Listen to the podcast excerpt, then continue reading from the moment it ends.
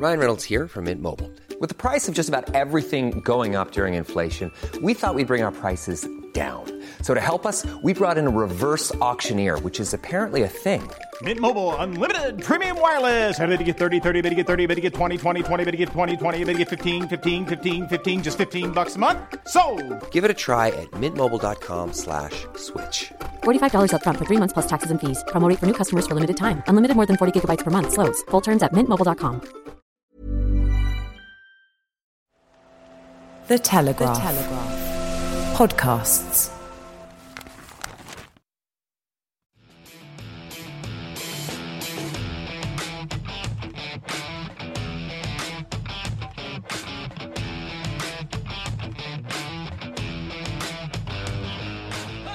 Hello and welcome to Brian Moore's Full Contact with the Telegraph. Well, the Six Nations is well underway even after one round. Scotland got their campaign off to a perfect start, beating England 2017 at Murrayfield, making it back to back Calcutta Cup wins for the first time since 1984. We'll be recapping the game in detail and where it was won and lost with the Telegraph's Charlie Morgan, and also to my co host this afternoon, Chris Robshaw, the former Quins and England captain. Elsewhere, there were convincing wins for both Ireland and France, who will face each other this weekend in Paris. We'll discuss which of those sides are in better shape ahead of the big one, and if the winner of Saturday's game will be favourites to win the Six Nations. We'll also recap the weekend's action in the Premiership. Manu Tuilagi made his comeback for sale, and we'll be answering your questions too. And there were quite a few, as you would expect this weekend. Delighted to welcome alongside me for the first time the former England captain, Chris Robshaw. Hello, Chris. Hi, Brian. Thank you very much for having me. Tell everyone what you're doing. So I'm playing over in San Diego. Uh, we had our first MLR game yesterday of the season, which we won 31-29. Um, so yeah, I'm a little bit sore this morning. What's the standard like? Do you reckon?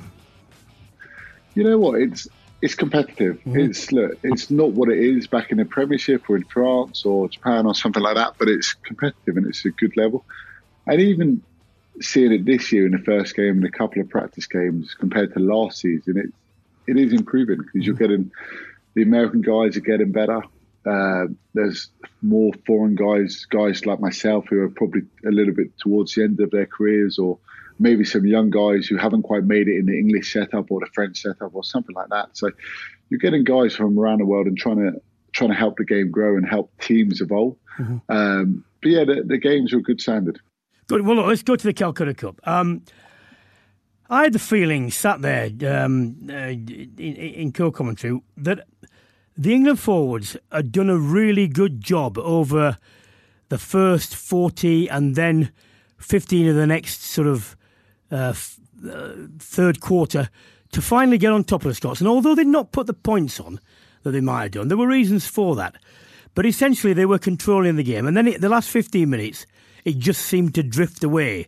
Not not just the Luke Cowan-Dickie incident, which we'll come on to, but in other terms, what, what do you think went wrong for them? Yeah, I'm, I'm not sure because I watched the game and we kind of watched the first half and then went went and trained in and I saw the scoreline. And we had a guy called Scott Murray at our club who's our forwards coach, an old Scottish guy. And I was like, it's game over now. I can see the momentum going. The the Scots are starting to fade a little bit. Uh, the English side has grown in confidence. They've kind of because they had so much territory, so much possession. I felt potentially they they lacked a bit of oomph up front, mm-hmm. whether that's someone like a Courtney Lawes was missing, a Manu Tuilagi was missing, just to get them that extra yard over the game line, a Sam Underhill, these type of players who are so so valuable. And it's probably not until they don't play you realise how important they are. You know, Mark. I mean, you know Marcus Smith very well. Um, mm-hmm. What did you make of his performance? What do you make of his uh, the decision from from Eddie Jones to to change him for George Ford? Yeah, I can see I can see why he's done that. Um, you think of someone like George Ford coming on and the experience he has to control control a game and close out. But from a Marcus point of view, for a Six Nations debut up in Murrayfield, which can be a hostile place, especially when the conditions were as they were and pretty miserable. And I think everyone knows Marcus for his attack and flair and his ability, but I think he controlled the game really well. Like I said, I think the territory focus was there. They played a lot in Scotland's half. They didn't overplay in their own half. Uh, and to score 17 points in your debut in the Six Nations wasn't bad. Well, that's my point. Yeah, we know what George Ford can do, but we also know what Mark, Marcus Smith can do and was doing. And at some point, you know, you have to have faith in. To me, you have to have faith in in in the guy and say, look, continue play the whole eighty. Why not? You know, get the experience of playing the whole eighty, because unless it's automatic or it's rote condition um, substitutions, you couldn't, for me, say that he'd done anything that suggested he couldn't carry on doing that. Yeah, I agree with that, and and I think with it's always one of those ones. I remember I used to have this chat with Dean Richards as a as a young player at Quins when he was coach at Quins. And whenever there was a big game, even kind of my first year of breaking through, he would go for one of the older, more experienced back rows. And he's like, "Oh, we're going for experience this week." And every week I'd be like, "Well, how do I get experience if I don't play?" yeah. And it, it's it's that type of thing which, again, in a hostile environment, being able to close that game, you look at what they did. I know it's back at Twickenham against South Africa, closing out that game, coming from behind. You think that whole young England side has grown a lot. So to then go to Murrayfield and potentially do the same, it's just another. It's another thing for them, but it's tough. And I'm sure you've been in. I don't know if you were, but when you lose that first game in the Six Nations, it, it can be quite demoralising because you know there's there's no Grand Slam and you're waiting for someone else to slip up. As much as you want to go out there now and, and get five points every game, your fate is in someone else's hands. I mean, they're lucky in this sense. They've got Italy next, and they will beat Italy. They've never lost to Italy. Yeah. Um, so they're going to be. But that goes on to another uh, point I wanted to make. Uh, look, I mean, you've been in this situation in the 2015 World Cup. Do you kick for the corner? Do you kick for goal? Actually, very similar kick it was going to be, wasn't it, from around the sort of 10 metre line there. Uh, the thing is, I'd seen Elliot Daly um, practicing before the game, and he knocked one over from 60 yards. 10 metre line and not just over. So it was definitely within his range. And I was thinking at the time, look, if he gets this fine, you ball comes back to you. Three minutes to go. If you don't get it, they're going to drop out. So you're going to get the ball back at least once. Um, if you get the three points, sorry, if you get the, the, the, draw, you're then going into the third game, having beaten Italy, which you will do, um, with possibly six points but no defeats. And then you've got the gambling position you know, I know what decision you made. What uh, what goes through? What were the considerations? Do you think? Did, did they think where we are in the table after three games we might be, or did you just think at the time this is the instant game? I'm making the game the game decision irrespective of anything else. Yeah, look, hindsight's a wonderful thing, isn't it? And, oh yeah. And I've been through it, like you said, uh, massively looking back to 2015 and that. And look, I won't criticise anyone for that because I'm sure they, they backed themselves, they backed their skill, their their maul was going pretty well, all this type of stuff. Uh, and then it comes down to executing. Then it's trying to execute the, the right play at the and right that, time. And th- this is another point, Chris, because at that point, Charlie Ewels had come on. Your best line out forward is Itoje, and you don't throw to him, and it goes wrong. Now, to me, in, a, in the lineup you have to win, you've got to throw to your best jumper, and it didn't happen for whatever reason and it went wrong and we didn't get the ball.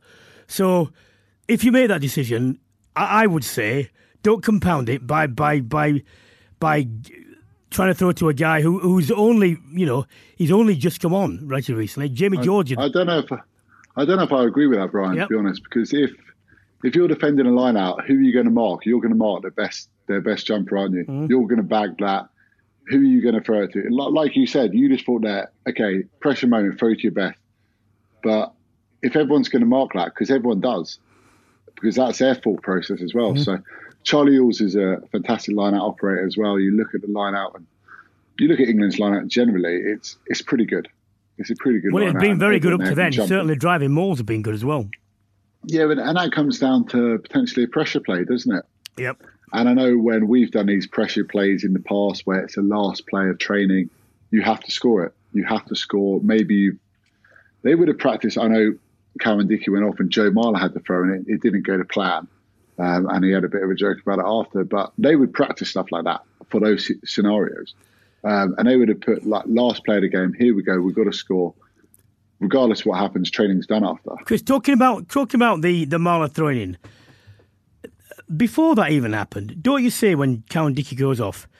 Because um, there was a bit of a, a hiatus because they, they spent a couple of minutes looking at the replays, and it should have been obvious to everyone he was going off. So someone from the bench seemed saying, "Get Jimmy George on now," because if he has to come back on and we have to play one of them in the back row, fine. But we don't want anyone having to throw a ball into a line out that hasn't done it. And even if you do have to throw a ball into a line out, wouldn't it have been a better options because you're on the five and they've got to stay back ten to get Ben Youngs to stand at the front and throw it over the back with a pass? Yeah, I mean, Joe would have been the person who would have practiced that, and they would have thought, kind of looking at that side, he was the best option in that lineup. Yes, they could have brought Jamie on to do it, but generally, if there hasn't been a scrum, you don't. And I don't know if you've seen whether that been Premiership games or international games, you tend to rely on the people on the field to throw. And someone of yourself, it is such a fine skill it's such a controlled movement. It's such an isolated moment, which Chris, if anyone's practiced it, it's hard. Chris, oh, I know it is, Chris, and that's absolutely fine, provided you get a line out anywhere else but on your own five yard line, which just happened to be the one, didn't it? It just happened to be it, the one. It wasn't Joe's uh, best throw. Well, it wouldn't, it wouldn't have made that. any difference where he'd thrown it because Alex came so far over the five metre line that you know he caught it after three. So it doesn't matter where Joe really threw it. Look, what do you think the mood in the camp will be be, be like? Because to be honest, England had had had lots of things. No, just a couple of things, and we were talking about the first Scottish try, which was it a quick line out, wasn't it? If it was a quick line out, it shouldn't have been allowed. Um, narrowly lost. Uh, an experiment, not an experimental team, but certainly a much changed team. What will their what will their mood be like? Do you think? No, I thought even going into this series, the Six Nations campaign, I don't think it was going to be a Grand Slam year for anyone. No. I think the the field is so competitive this year that anyone can beat anyone. Of course, home advantage is, is huge. Um, and as you know, when you look back to the Six Nations and the ones I've been involved with, you look back at potentially missing out on a Grand Slam because you lost one game. And that can come down to one missed tackle, one bounce of a ball, a bad, a bad 10 minutes. That's all you have to have. About, not even that. Not even that. Yeah. One one phase of play, and that's why people love this competition. That's why the players love it. That's why people love watching it. So look, they're gonna, of course, probably be sulking a bit this weekend, and, and rightly so. They'll know they could have, could have, and, and should have hopefully got the right result up there for that. But they're going to come back into Italy. Look, they're going to go to Italy and they're going to get a comfortable bonus point win. I've no doubt about yeah. that. I'm sure he's going to play the same team or his strongest team because if not, you have three weeks between games, yeah. which is too long to go. Just, just very um, quickly, so, Chris. Just very quickly on this one, Scotland, and I mean, it is consecutive Calcutta Cup of wins. That, that, that's not the point for me. The point is, in in the past when this has gone against them, they've, they've contrived a way to not quite do it, and this time they did. Um, and I, I think they should be, they should be uh, satisfied with nothing less than at least a tilt at the title. They might not get it but at least be in a position where the final game comes where they're contesting it. Yeah, and rightly so. And I think a massive amount. I know we've spoken a lot about England here. but credit must go to Scotland because they they were probably favourites and they won. Yeah. And I think having that title at Murrayfield, and I know they've had the success over England in the last couple of years, but there's pressure in that in themselves. Yep. Uh, Finn Russell controlled it well. Uh, White came on, and of course his, his try was great, but he played well as well. Um, and they were excellent, and I don't think you can take anything away from them. And and for them now, it's about can they back it up for the next four games? Uh, and that's something which, when I look at the field and I look at this kind of Six Nations campaign, and I know we're going to go into the France and Ireland and all that, and you look, can France do that? We know we have that that ability to to shoot for the stars and reach it, but also they can not play as well. Ireland tend to have that consistency. Can Scotland now produce that level for the next four games because that, that's that's how hard this competition is. Why don't we discuss uh, some more of the technical details about the Calcutta Cup game with the Telegraph's senior rugby writer Charlie Morgan?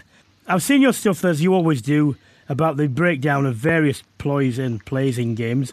Always very, very interesting. Um, just, but just a general point. What was your overall reaction to the to, the, to Scotland's win? I think with a few hours' notice, it was kind of how quickly the narrative shifts. I think just to take you behind the curtain, I was kind of um, when um, Sam, Skim, Sam Simmonds sprinted across to tackle Duhan van der Merwe and Tom Curry got that jackal penalty and Marcus Smith kicked it for 17-10, I had I was almost kind of resigned to the fact that it had been a really steely, gritty away performance from England in which a lot of the kind mm-hmm. of a lot of the tactical a lot of their tactical approach had come off. And then with that last 15 minutes and, and a bit of an implosion in some areas, just within big moments, the whole thing flips. And that's just the nature of the Six Nations, isn't it? We talk about momentum the whole time, yeah. but that's now flipped the way that they're now fighting to get some sort of foothold in this in this competition. Whereas Scotland are on a high now, going to Wales, who look vulnerable, and then all of that kind of snowballs. But actually, I thought that Scotland, for the for the manner in which they stood up in in their two tries, probably exemplified it. Well, first of all, let's talk about the defence. Steve Tandy is just creating something really special there um, mm-hmm. but also the way that they stood up in two big moments for their two tries, two really contrasting tries. One really, really clever set play, and then one, one two kick passes in a row from Finn Russell. We mentioned Steve Tandy. One of the seminal moments was also the only real chance that England fashioned in the first half was that great driving uh, maul from the line out, which they they just managed to hold up, hold up at the last moment. Darcy Graham involved in that as well. What game he had, but yep. and also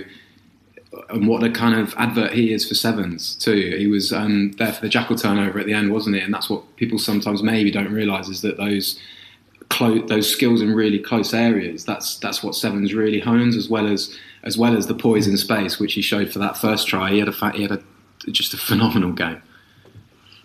Let's go down to the, the, the, first try. I, look, I, I put my hands up. I missed it. Uh, but but then again, fair play to me. So did, so did Nigel Owens. So did everyone else in the comms, and everyone else in the England camp, because the quick line out, which was described by Andrew Cotter as a quick line out, um, if it was classed as a quick line out, it should not have been allowed because it wasn't only that the ball had been handled by someone else, because the first ball that went into touch was caught by a ball boy and then transferred, but was, it was a second ball that was given to the hooker anyway. So you're not allowed to take one. And also, as everyone knows, what happens is the assistant marks the uh, touchline and then he steps away from the middle to allow the hooker to stand in the middle and then take a step to his right or left, obviously to his own side, which he shouldn't do. But that's what happens. And the throw from the Scottish hooker went over the, the, the assistant referee, who looked up, really surprised, thinking, "What is going on? I haven't given the mark."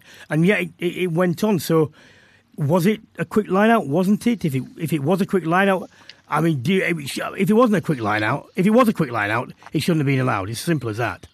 If it, but was it or wasn't it? It wasn't. I think it was a quickly taken line out. If the differentiation, if, if the differentiation, um, yeah, it was, Nick, it was Nick. It was Nick Berry on that side, wasn't it? There were a few clues as to as to it being a premeditated ploy.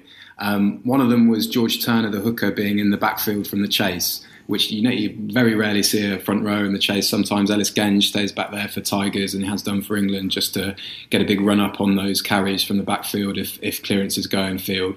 So he was there. They're anticipating a clearance directly to touch by England. But the other the other big clue was that referee Ben O'Keeffe. I think he'd been told that, that Scotland were really keen to play at pace at every opportunity, especially from those lineouts um, after England exits. And he was watching to see the England players join um, that line out. And it was Maro Itoje and Ellis Genge. You only need two players from the defence, as you know, I'm sure, Brian. Well, there were, there were more than two, there were at least four. Yeah, so so there is, it's, it's a you're you're viable to go for for a regular line out, but you're going quickly. And now that throw probably went about four and three quarter metres to Richie at the front, didn't it? But it meant that Scotland were in midfield straight away, and then that's where they could really catch um, catch England out and on that bounce back straight back to the short side. I asked um, Stuart Hogg and Gregor Townsend afterwards about it and the and the ploy and how what they'd maybe seen with England.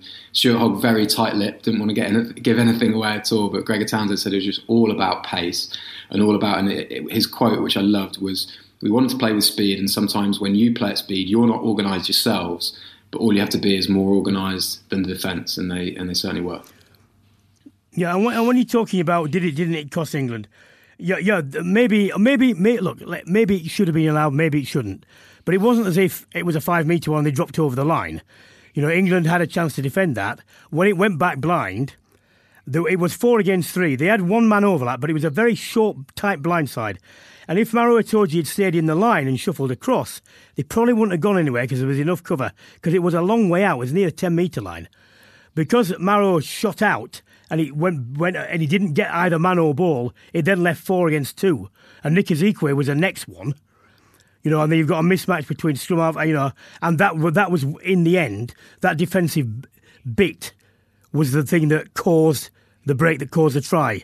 Yeah, and, and, and but that had been that there's all sort of these ripple effects going on, and that had been caused initially by Finn Russell carrying on in the same direction to bait those defenders around the corner, and the whole narrative of the week had been how England were out to hunt um, Finn Russell. So when actually um, Stuart Hogg faded behind Russell, and Scotland had that option um, for that bounce back, you're always going to get a slightly lighter kind of defensive line. And actually, there was a big gap um, to, to Kyle Sinckler's right, um, which could have which could have broken England as well. And I thought Itoje actually made a pretty sound decision, actually, because it, because England was so so we're in such deep trouble, and he near and he nearly broke down that attack by getting to Hogg, but because Hogg threatened his outside shoulder, that fixed uh, Nick Isiekwe a little bit more, and that was what opened up the the gap for Graham, whose line was brilliant, and then he still had more to do. This is this is the thing. Um, Gary Townsend spoke afterwards about that that try. There being so many fine margins involved.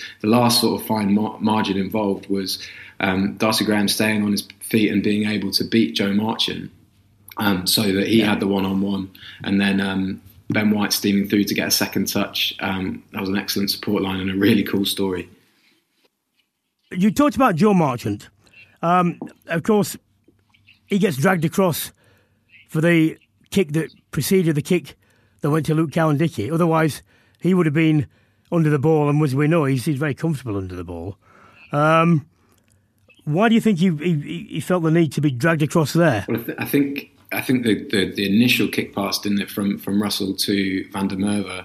Van der Merwe caught the ball and then beat Malins, and then he threatened to beat Steward too. So on that on that backfield pendulum, um, Joe Marchant really had to come all the way across, and that's yeah. kind of it's not necessarily the kind of sexiest thing to say or the sexiest thing to see if you're watching if watching games, but oftentimes a lot of a after a retrieved kick where the space will be is with another kick, and and Russell's just exceptionally clever with that. He'd actually forced. I know we were talking about later on after this, after this penalty try, he forced the forced that five meter line out with an excellent kick after an infield maul he's just so sharp. And then so for him to there's just so so much kind of um, there's so much intention about about his kicking, and that you really saw that in in the, in that try uh, in the ahead of the penalty try.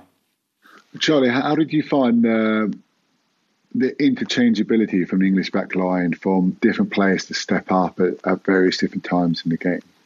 I, th- I, think the I think the main one was was Joe, Joe Marchant being picked in the first place after um, after having, I think he, he was he he tested positive COVID the previous week, and he obviously hadn't trained with the with the squad. So him being in that starting lineup kind of underlined his value, and I think him starting on the wing and then wanting Elliot Daly and, and, Henry Slade on the field for their experience and for their kicking, but that left them probably short of a line runner in midfield. So what we were seeing was Joe Marchant coming in to 13 um, from those line out set plays in that same shape that they used in the autumn. So with um, Joe Marchant hitting a hard line off first receiver Henry Slade. Um, that was the main the main thing. I think with um, with Max Malins on the wing as that kind of additional fullback and the playmaker. You know, he's got a, he's got a background of a fly half, so he's always going to be be roaming. So there was a bit of that, but that main that was the main kind of the big the big change of that interchangeability, as you say, between between Daly and Marchant. Okay, Charlie, thanks as usual for your insight. Speak to you again later. Cheers, guys. Uh, Chris, let's move on to the Italy game, which is next for England. Um, you uh, earlier on said you reckoned that Eddie Jones would pick his strongest 15. Are you you certain of that, or might he be tempted to? Because depending how the games go, he's less likely to pick anyone else new in any other game. So it's probably his only chance this one. Yeah, I, I understand that completely. It's just otherwise, if he doesn't pick them, they've had two weeks to this first game they've just played in Scotland. a lot of the guys would then have another week off. Yeah. Then it's a fallow week. Yeah, it's a long time as a player yeah. to um, to be missing, and you want to play, especially if you've lost. You don't want to be left out. You don't want to be the yeah. guy who who suddenly kind of giving yeah. someone else an opportunity to go. I think there will potentially be one or two changes, but but only one or two. Someone like only one or two. Yeah, like like will Courtney come back in? Manu obviously played for Sale, came off the bench will he be given another game or two at Sale before coming back into the England squad? He looked very sharp um, because he just gives the backs that physicality. You know what? With Manu, uh, I, with Manu, I can't see the point. If he's fit, play him because he might not be fit for for, for, for, you know for a few and games. So. And he's he's that good. I think he's that good a player. Makes that much difference, and yeah. he has that much X factor. He can just slot in. Yeah, he can slot, and he's a smart player. He's been around this squad enough. Um, and yeah, I think you're right. I think put him against Italy, someone like that, he can get 60 minutes under his belt. Yeah. Or even put him off the bench so he gets half an hour on under yeah. him, and then you look to start him two weeks later. Uh, but I think there'd be the only two. Another point, and I'm not being disrespectful to Italy here, but England have never lost to Italy, and they're not going to this time, I don't think. Would you rather have a game which you can play yourself into and so on, or, or a sterner test, or does it matter? You just want to get back on there.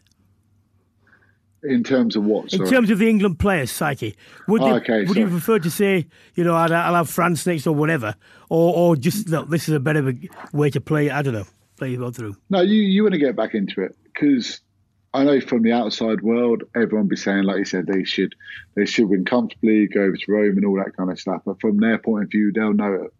And it will be tough. It'll be tough for 50, 60 minutes. Mm-hmm. And then generally, as these games go, they'll pull like France did. They'll get a couple of tries towards the end, and it will probably flatten the scoreline. Uh, but it is going to be tough, and it's going to be tested. And there are new combinations in that team as well, in terms of people still working each other out, working out how to get the best out of each other. There's new people in the pack. Um, would you even bring someone like a Joe Launchbury back in? He's been superb for Wasps since he's been back.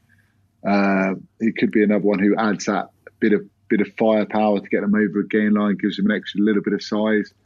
Someone like him come back into an Italy game might not be the worst thing. Well, um, you've got a situation here where Courtney Lawes has been mentioned. Now, Owen Farrell is out. In his absence, Courtney Lawes has had a limited number of games. If he comes back in, do you give the captaincy straight back to him? Or Tom Curry for a later thing because I, look, I, I, I don't necessarily agree with Eddie Jones. Well, I definitely don't agree with him about the number eight experiment with Curry. But uh, as far as a potential leader, maybe so. He sees much more of him than I do in the in camp and sees his sort of persona. Um, do you therefore continue with the um, the Curry thing, saying it's a thing going forward, or do you give it back to Courtney Lawes? I think they would give it back to Courtney. I think he did superbly well in that kind of autumn series. Uh, played well, led well, made good decisions. Um, for me, Tom Curry's a fantastic player, fantastic leader. And actually, before when Owen Farrell was actually injured in the autumn, and there was a debate about oh, who was going to be picked because obviously Owen was a late withdrawal, wasn't he? Uh, I actually thought it was going to be Tom Curry. Mm-hmm. So he is that much of a presence in the squad. He's that as a player, I think he's fantastic. I think, like you said, he's a flanker. I don't think he's a number eight. Um, and he's a great leader. He's a great leader as well. And he's going to continue to learn. But I think for this, it would go back to Courtney. And that would be my view on it.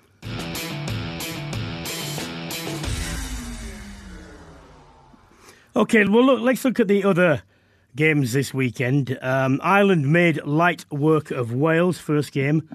Um, how much of a case was it Ireland being very good or Wales not being very good, or a bit of both? I think it was a bit of both. I think I think Ireland were superb defensively and at the breakdown they looked well organised. There was a passage towards the end of the first half where I think Wales must be encamped on Ireland's 22 for about 10 minutes and didn't go anywhere. They just kept getting knocked back and turned over and then they got there again and knocked back. I just thought they were extremely well organised. In attack, they we always know they're going to do a lot of those kind of run around plays in kind of the Sexton DNA and the Irish DNA, uh, which they do very well. But I think they threw a lot of different pitches at Wales. Of course, they played territory, but I thought Byrne was superb. Uh, Cronin was fantastic. Um, and their forwards had a real kind of firepower. I think there was always a question when CJ Stander left, who was going to come and be that mm. big physical presence for the Irish back row. Well, Without a Stander, O'Brien, these type of guys who had been massive characters for Irish. Well, I'll tell you what, what I think has worked in Ireland's favour is, yeah, they've lost Stander, O'Brien and Wavia. Uh, Amon is in, in the same sort of camp as, a, as an out out, you know, superb dog, you know, uh, of a forward and whatever, a brutal, but straight on carrier. When you've got Conan, when you've got um, Caelan Doris, you've got ball players, and they've got they've got power as well. But they get their arms free, they offload, you know, they they link as well rather than looking for contact. They look for space as well. And to me, that's been one of the things that's enabled Andy Farrell to look beyond the, ver- the vision that uh, Joe Schmidt had probably perfected in terms of static kick, uh, you know, set plays that we do just extremely well. To go to the next level where they can say, actually, we can do the first few bits, but when it breaks up, we've got really good ball players who are dynamic in not just a straightforward way. Yeah, very much so. And I think look, the thing with rugby, and it will probably always be there being a physical sport, you have to win the gain line you have to have players who can get you over the gain line time and again. And as soon as you can do that, the options are open up because you look at the Irish front row, and yes, they can all run over you, but also they all have the subtle skills in yep. terms of being able to pull balls out the back to a to a Sexton who kind of waits behind it, and they can go wide to tip to each other. Um, and all of a sudden, as a defender, that makes it so much harder because you can't just fly up and hit them because there's going to be so many different, and you can't just sit off and wait for them. So I think when you have that ability as well, it it's very tough to defend. Um, and I think now they're starting to, like you said, not just have the the pretty plays which they've always had. They have that kind of that physical stance up front, which allows them to play a little bit more as well. Uh, you work closely with Andy Farrell and with Stuart Lancaster. Uh, Stuart is not uh, part of the scene with Ireland, but he's very much part of the scene with Leinster, and we've heard a lot of good things about that. Um, what what impact do you think uh, those two have made to the to the Ireland cause, and in in what way have they made it? Yeah, and I, I think exactly exactly that. For me, when I worked with Stuart, my skills developed massively. He was such an influence of of being able to play with the ball, being comfortable with the ball, and I think you can see that in especially you look at this Leinster Irish front row their ability to be comfortable on the ball, to keep the ball alive, whether that be offloads or short passes, or anything like that. And look, we're not expecting 50 metre passes or anything, but close quarter stuff, which which they're in. And I think with with Andy as well, his ability to organise people defensively. I think we know what he can be like as a leader for leading Great Britain at a young age and Wigan and all that kind of stuff. But his ability to get messages across in a clear way, uh, and organised defences. You look at that Irish defence, there was no one overcommitting to breakdowns. They committed at the right times. They were spread out. Uh, and they're both just great men to have in your camp mm-hmm. to be able to big you up, to build your confidence and, and kind of send you out there and say, look, this is what you need to do. You're good enough to go and do it. Go and do it. Uh, as for France, look, they got the bonus point win, um, which they were probably always going to do. It was quite a tough first half. Um, because it was Italy, without without being disrespectful, how much can you actually take away from that win apart from it was it was what was expected? Yeah, exactly that. It was what was expected. It was it was tough conditions over in Paris by the looks of it as well. Um, were they scared initially? I, I, don't think so. Italy, of course, scored a very nice try early on, um, but yeah, they did what they had to do without really getting into fifth gear. Uh, they had some good moments. Their forwards were strong. They played again similarly through the channels, a couple of little sneaky picks through with offloads and stuff like that. But I think, yeah, they, they weren't really tested, were they? So I think for them going into next week against Ireland, where Ireland were probably tested a little bit more, um, you would have thought they were probably a little bit more prepared than what France faced. Well, France are lucky in this sense. They've had the Italy draw first uh, away, but they're now they've got Ireland at home. Uh, as we know, statistically, it's proven that home advantage in the Six Nations is a real thing. So they must go in, I think, slight favourites just because of that. But they're going to face, you know, a, a, challenge. It may well be the greatest challenge they face. I, you know, I, I think. Um, how do you see this turning out? Where do you think it will turn? What do you think it will turn on? I agree. I think this is bigger than the challenges they faced in the autumn when the All Blacks came and uh, whoever else they beat then. Um, I think it's going to be a massive game, and, and potentially people will be saying whoever wins this wins the Six Nations. Is is that got that kind of feel, and and that's why this tournament's great. I think, I personally think Ireland are going to go there and, and, and do a job. I think they're going to come out. I think they're going to move this French side around. You look at this French side and and watching it back, their forwards are big, and the back row they're very athletic, but they're big, big men. And I think with this Irish side, like we spoke about a little bit earlier, they have that ability to mix with big guys now and to get over the gain line and all that kind of stuff. But they have the ability to play. Um, and I think if they can kind of combine the two, I think they'll come. And look, this is a great game. It's one I'm looking forward to watching. Uh, you look at likes of Dupont kind of stepping up as captain, and I always find with that as well when you give it to your star guy, it can either make them even better or it can just kind of reduce them a little bit and kind of make them a little bit nervous because they have to worry about other things. And it's always hard from from being outside of camps because I've been in camps when people have said, "Oh, this guy should be this captain and that guy," and I'm sure you have as well. And you're thinking, "This guy, why? How? how yeah, yeah. Like, he doesn't he doesn't lead at all and all this yeah. kind of stuff." But um, so without actually being in there and knowing the influence he can have. And I remember actually when I was at Harlequins and we went to Castres a couple of well, it was a long time ago now. And this young scrum half was playing for them. It was snowing, it was horrible, and we were like the French weren't like the snow and all that kind of typical kind of cliches. And I had this young 17 year old guy playing scrum half in Dupont. and he was he's not the biggest guy now. Back then he was small, but he was wide. And we are like, look, we need to get hold of this guy. He's he's a young kid. Who's this guy I think he is? We were trying to like late hit him. We were trying to tackle him off the ball. He was breaking tackles. He was scoring tries. He was chipping. We could we literally couldn't stop him. Mm. And this was a 17 year old kid. And I think from from playing against him then and, and a couple of times, he's got that confidence. Yep. And I think he's got that ability to to change a game. And I think as a captain, if you can have that ability to spark a team, is is only a good thing. I'll tell you what, why don't we go to some questions? Because there have been lots, as you would imagine. Uh, one from Bob. Am I wrong to be concerned uh, that Ben Youngs is, I think, the only player to have worn the number nine shirt since the last World Cup. Only 16 tests to go before the World Cup warm ups. I'll, I'll, go first here. Um, I think that Ben Youngs has played really well in the Premiership this year. I think that is the reason that he was uh, called up. I still am not convinced that he is as sharp as he was. And when you look at England's ruck speed, especially in the first half against Scotland, when they got quite a lot of ball, they were going to be under three seconds for a lot of it.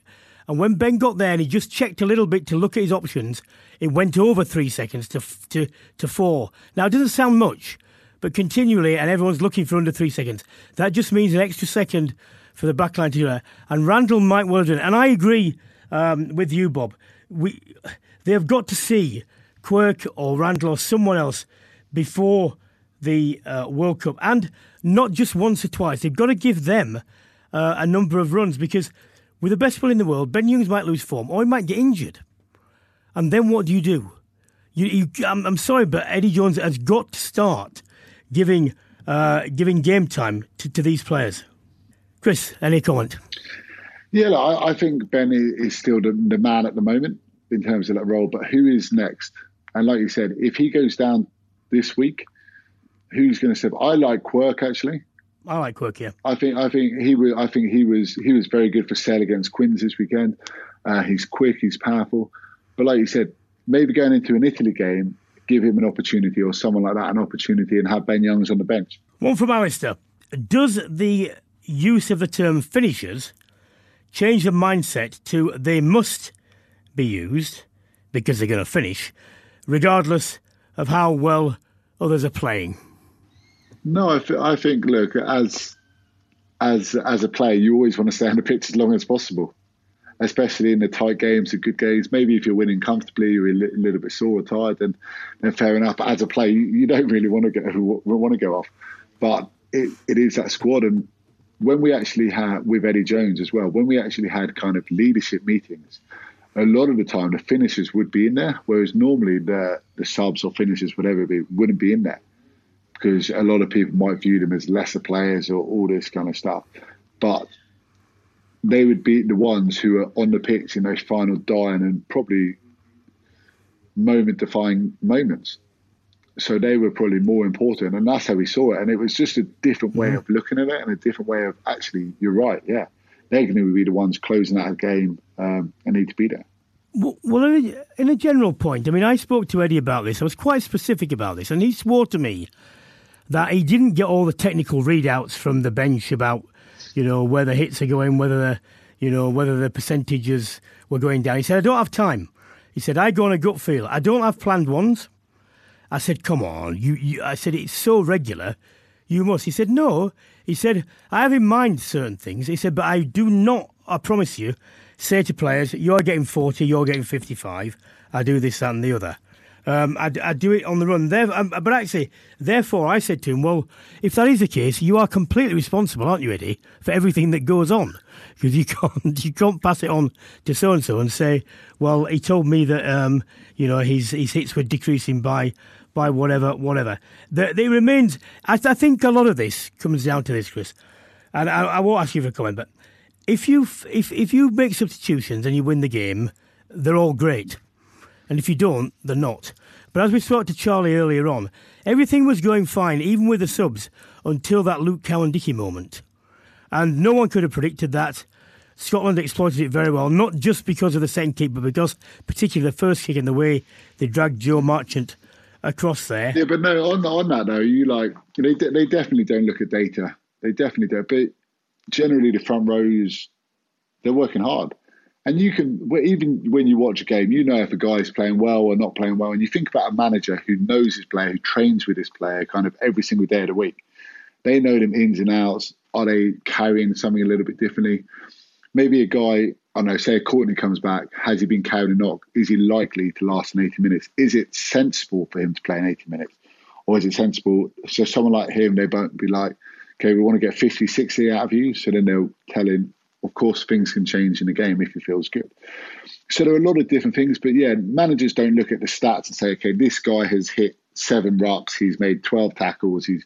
They don't look at that. You you have a feel because even as a spectator. Can I ask you this? Because it wasn't the same when I played.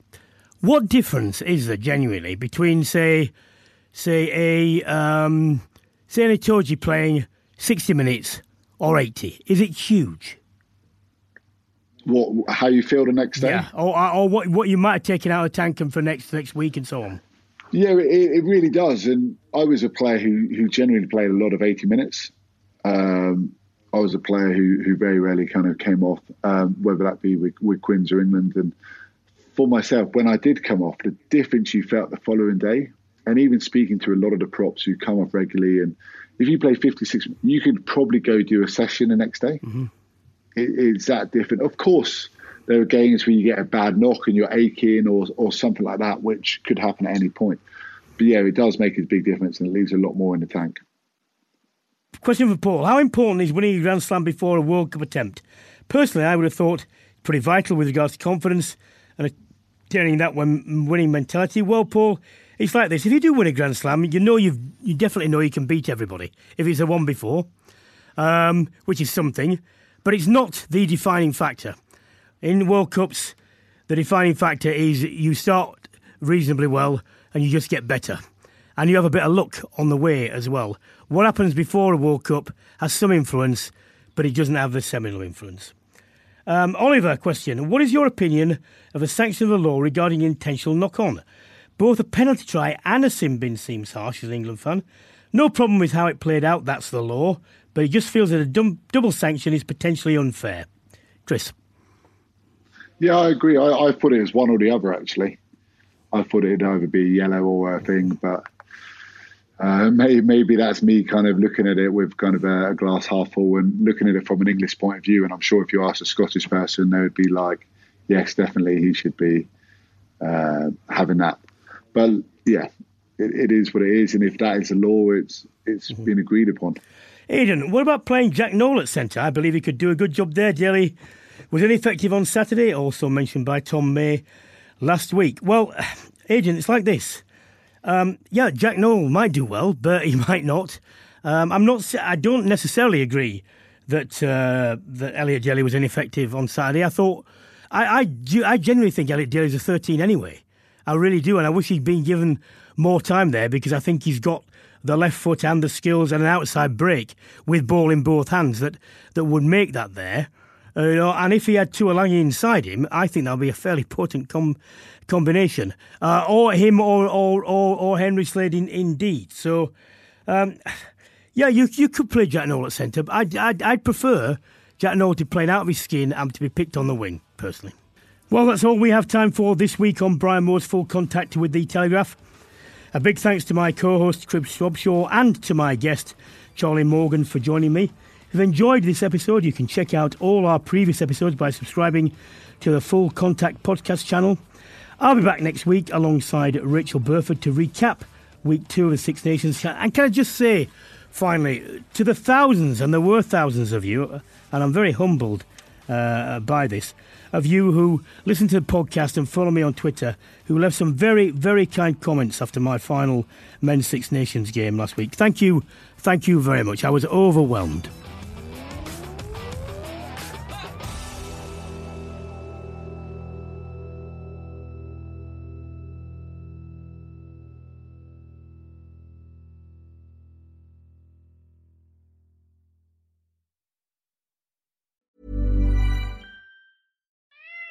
Love our pets, but when the floor is covered in fur, that's harder to love. Eufy X10 Pro Omni Robot Vacuum has powerful 8000 PA suction to make hair vanish from floors in just one pass. Plus, the roller brush has automatic detangling for easy hands free maintenance. Want to know more? Go to eufy.com, that's EUFY.com, and discover X10 Pro Omni, the best in class all in one robot vacuum for only $799.